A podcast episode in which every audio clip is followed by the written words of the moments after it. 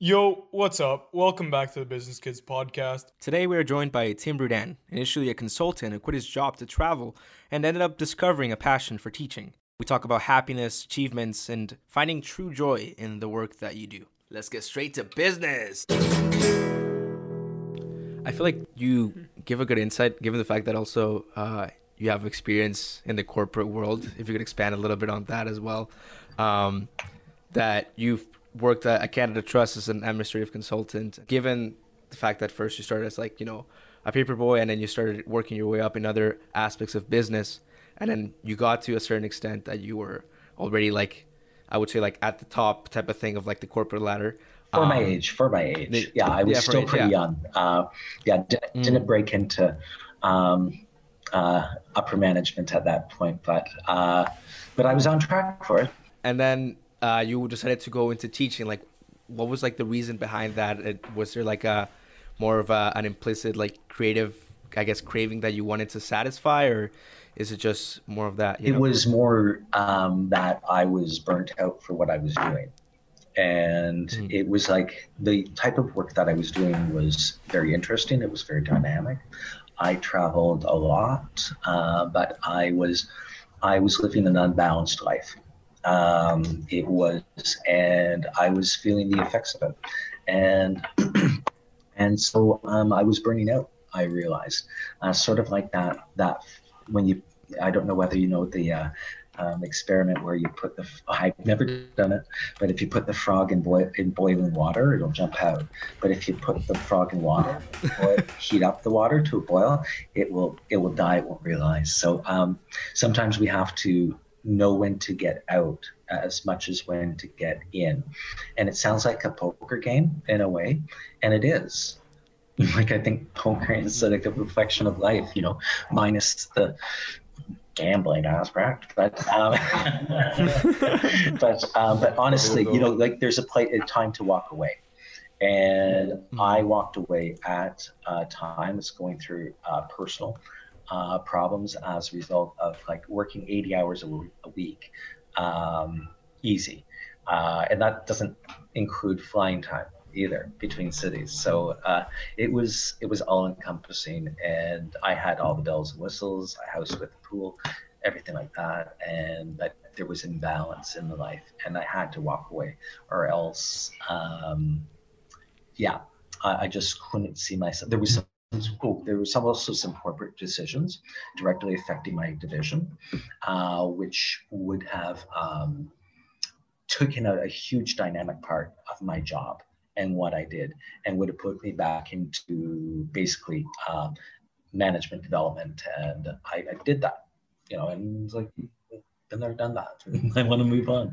So, um, so that was a large impetus to leave. I left on very good terms, uh, basically with the handshake that um, whenever you want to come back, tell us what city in Canada you want to work in, and that'll be fine. So I treated it somewhat as a sabbatical.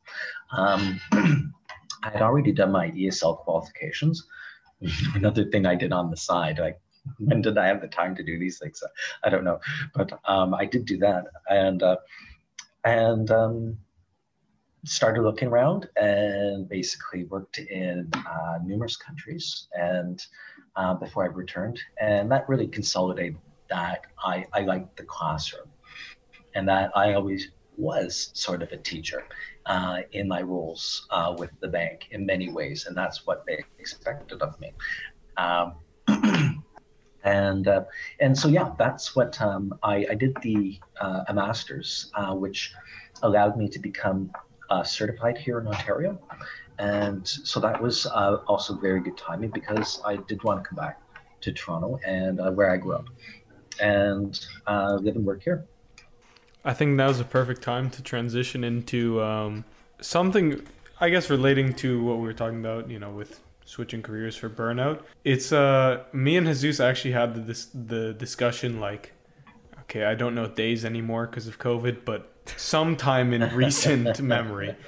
So we we had a discussion about like um, what do you value more in general, like happiness or achievement, and kind of how you frame both of them. So what does either term mean to you? I just want to hear your take on it. Like, what's your stance on that? How do you define both, and uh, where would you put yourself on that scale? Um. Oh, okay. uh, it's been a tumultuous year.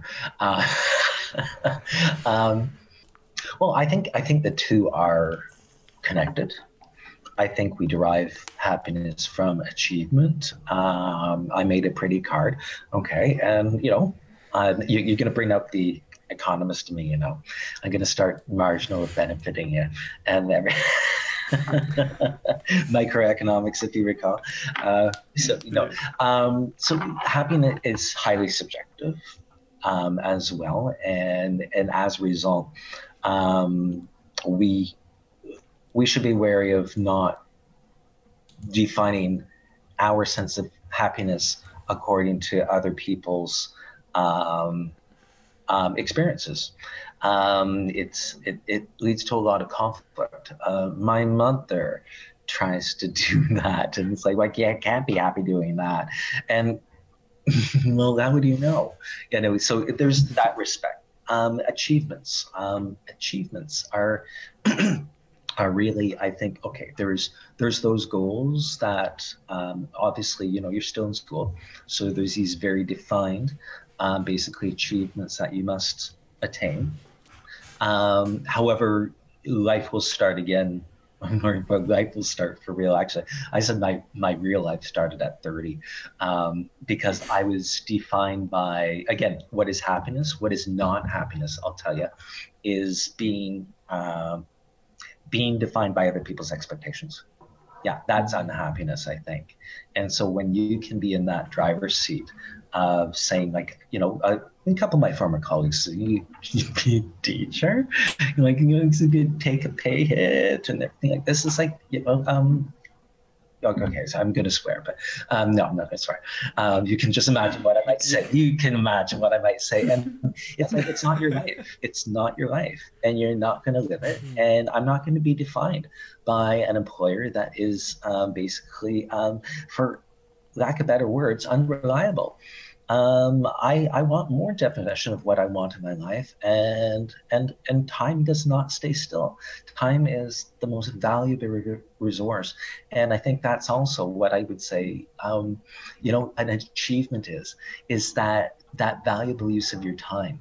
You know that that which from which you can derive that happiness, um, and whether that's a goal, and if you can make those goals yourself even with the parameters of other people's well you know at first you know we have to live up to those expectations. But as you can redefine yourself um, I, I, think i think life becomes much more um, uh, just dynamic and um, when you can define these things. And does it take it takes risk.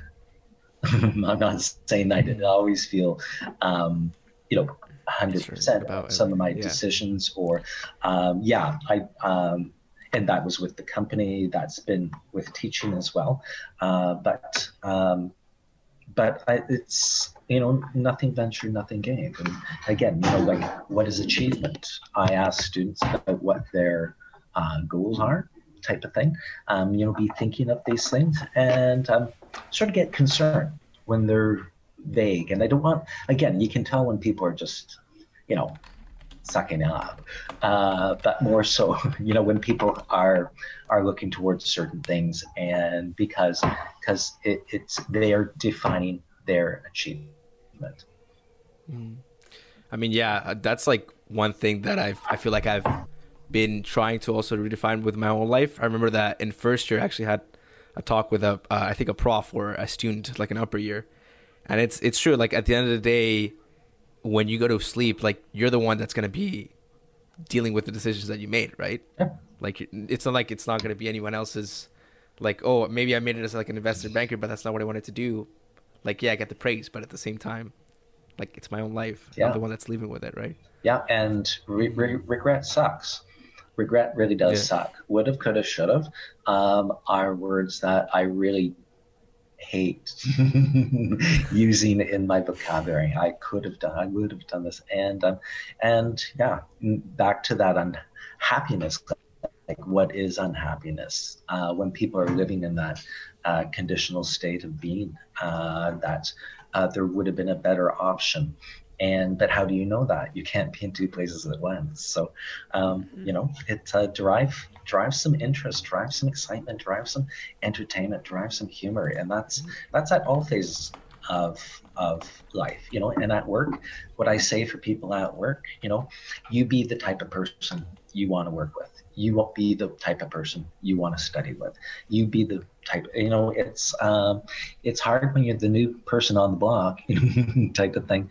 And uh, learning to you know learning the ropes. But you know i, I think uh, you learn a lot by keeping you know the mouth shut the uh, yeah the mouth shut but the ears open and the eyes open really wide and ask those important mm. questions. Because sometimes what i found too is uh, when talking to students about like achievements and things so well how do i know?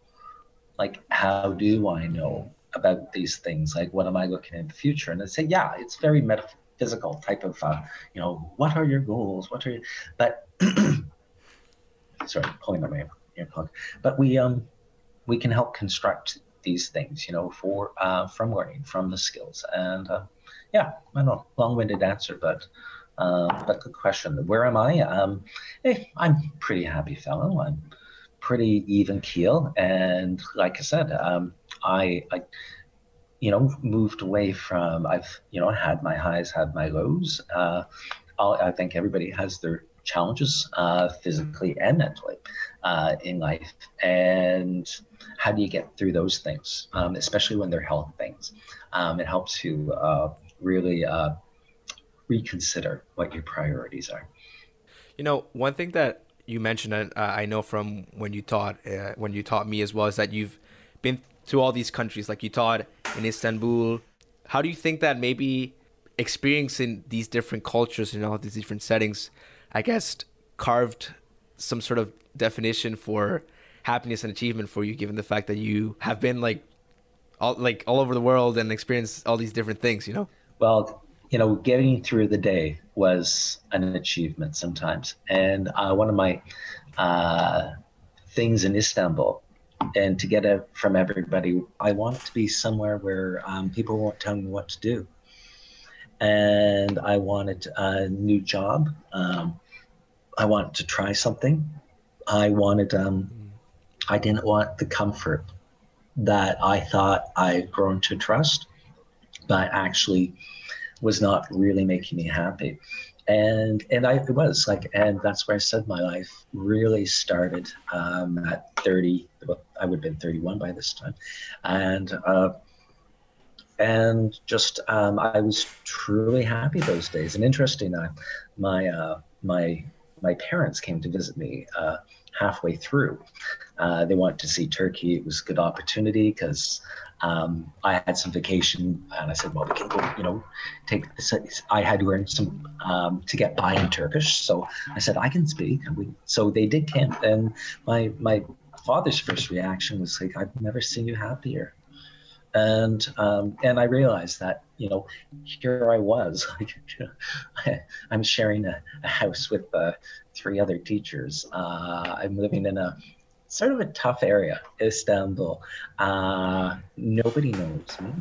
Uh, but um, and I, I could be this hack teacher, not that you know, my training was so minimal. So, uh, but the thing was is that it was that challenge and that that achievement that I could go, you know, leave the house, uh, realize that I need another set of t- keys, know where to go, know how to ask for the keys, uh, copy of the keys in Turkish, pay, uh, you know, go about your business, you know, uh, shop for yourself. Um, and again, um, it was, you know, a time to really get to know yourself and define yourself by, by, by your own parameters. And that led to um, opportunities um, to work in India, uh, to work in Nepal. Um, I flew to Malaysia. I wasn't in a uh, hurry back to go to North America. So I, I went online at an internet cafe and I landed myself a, a month long contract at an English school. So, um, and and it was amazing. I, I boarded with a, a, a family of Chinese uh, ethnicity in Kuala Lumpur, and and you really got to see how other people live and um, realize basically all the benefits we have here in North America, uh, particularly Canada, um, where um, yeah, I think it was Stephen Lewis that said, um, if you ever, if you've been born in Canada, you've already won the lottery. And I think that's something that young people could um, could experience um, if I had it my way, um, and all the money that we pour into the military, uh, you know, to kill people in other countries. Let's put a fraction of that of having uh, teenagers rather than rushing them into post secondary after grade 12 is they got to do in many countries military service is a requirement uh, right. yes canada is very uh, unique uh, in this uh, i'm not suggesting putting kids into military um, but it is a type of military that we could like a peace corps and basically and sort of the model of uh, me to we and free the children that students would get basically a funded as ambassadors of Canada. Uh, they'd have to say do a six month work, uh, maybe co op model type of thing, maybe six month co op in Canada or a part of Canada, maybe a different province of Canada, and realize the diversity across this country, and maybe six months in a developing country. And let's give back instead of basically selling uh, weapons and guns uh, to those corrupt governments. Let's basically give back to the people. And the best way we can do it is three people, and there's a Brazilian uh, researcher, uh, Paulo Freire, and uh, really looked into this is to say how do you uh, working with um, uh, destitute people in um, in um, it wasn't it wasn't Rio, it wasn't Sao Paulo, uh, it, but uh, Recife, I think. Is where he worked, and um, but this is what he was saying, and Canada does have an opportunity to do things a little bit differently instead of settling down to the status quo. And, uh, you know, again, a fraction of our military budget could finance this, a fraction of it. And, uh, and it'd be pretty cool. Um, and you get Canadians coming back. Um, I think, um, or whatever you know, way, shape, and form, uh, immigrant Canadian, natural born, but people coming back with a broader sense of basically the needs of the world and how we uh, basically can can fit into it. Now, on the topic of that, do you have any interesting stories about life or mentalities that you would like to share and how to approach it? Um, for me, I always have a story. There's never a bored moment in my classes.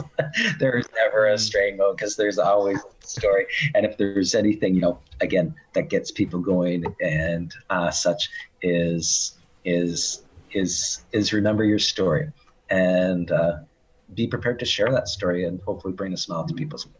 Yeah, I would say that. I mean, that's one of the reasons why we started this podcast. I, would say uh, it's to to bring out a story and everybody like everybody has something to share. Everybody has some of some sort of experience that they must share right? And uh, even this guy right over here has a story as well that at some point well uh, he'll have to share. Um, speaking of stories i know this is kind of random yeah but there is a specific story that I, I, was telling Seba about this beforehand. There's, oh. a, there's a specific story that i think is fascinating, and I think it would be nice to like if, if you're comfortable with sharing. Um, sure. The story of your uh, surgery, your eye surgery, that I feel like the like listeners would get a good kick out of, and like you know just some to like a light-hearted note to end it on. Now that we got all philosophical sure. and deep. And... Sure. okay, so um, again, talking about you know enduring pain uh, type of thing. Uh, is part of life's journey. Um, yes, you know, we have things about PTSD and um, I think it's a real thing, but I think there's, um, you know, and like this COVID thing. But either way, um, I was born with the genetic defect in my eyes. It's called keratoconus. Um, keratoconus. Um, it's actually much more um, prevalent than was thought when I was diagnosed with it. Either way, it attacks your cornea, which should be uh, an organ that should endure your entire life, like your kidney, like your spleen. Either way, Uh, mine did not. Mine were weakened. And so what was happening is that every time I was blinking, it was shaving off um, layers of my cornea, thus changing my ability to see. And so I was changing their prescription, and they noted that I had this condition, um, special this, special that. Um, but upon um, returning to Toronto, um, I started with a new doctor who said, "Oh my God, it's like your your right eye is is on the verge. Like you need surgery, like in the next month, and you need basically it will have to be a transplant surgery." Okay, so much like a transplant of any organ, it's the same. Uh, so you know, make sure you. I don't know whether you have to fill out trans uh, uh, organ donation forms anymore, but you're doing somebody a real service. Uh, but either way, um, I go in. I um, there was a donor, and so I um, go in for the operation. They give you anesthesia. They give you a paralysis drug. Like who wants somebody flopping around when they're working on your eye? And um, and yeah, they went to work on me. Except they didn't give me enough anesthesia. And I woke up. I was completely sentient. I could I could feel things. I, I, I was completely alive. But because of the paralysis drug, I couldn't move. I couldn't speak. I couldn't move. I couldn't do anything. But I could hear everything. I could feel. And I woke up at the moment where they're like sucking out my old cornea. I heard it actually. and they proceeded to put the new one in. To secure the new one, there had to be two sets of 16 stitches in arcs around your eye. And I felt every one of those 32 stitches in and out of my eye. If we talk about uh, next to uh, torture, so they're holding me down on the operation bed because my body is convulsing with each pinprick going, it was what needle going into my eye, which and it just like it felt like forever. Um, either way, uh, uh, um, yeah, awful story, but it worked. I'm happy to this day, but yeah, waking up in that operation was just like hell. And I thought I didn't know much about it until I think it was a few years later, and I, I was I was marking work or something like this, and Dr. Oz was on in the background, and the theme was people who had woken up during surgery. And they were interviewing people who were like having like you know their leg removed at their knee and everything like this, but because they had this paralysis drug, this was never explained to me. Uh, the doctors explained that the mistake was is that their patients are largely senior citizens, and senior citizens um, are very um, at risk to succumb to the anesthetic um, on the bed and not wake up. Um, it's not too uncommon. So they, they, they gave me anesthesia like an old man. No, I guess I was early 30s or something like that at the time. But either way, that was, uh, yeah, I could always gross out the students with that one. That was, uh, yeah. Well, you know what they say, I symbolize the truth and light. So I feel like you've shed a lot of light today on all of us. Not only the uh, the story itself, but also just speaking wisdom to like everybody, including ourselves and the listeners. Uh, so thank you very much, my pleasure, Tim, for being a part of today's podcast. Oh my god! And, uh, Thank you so much. and uh, cheers, guys.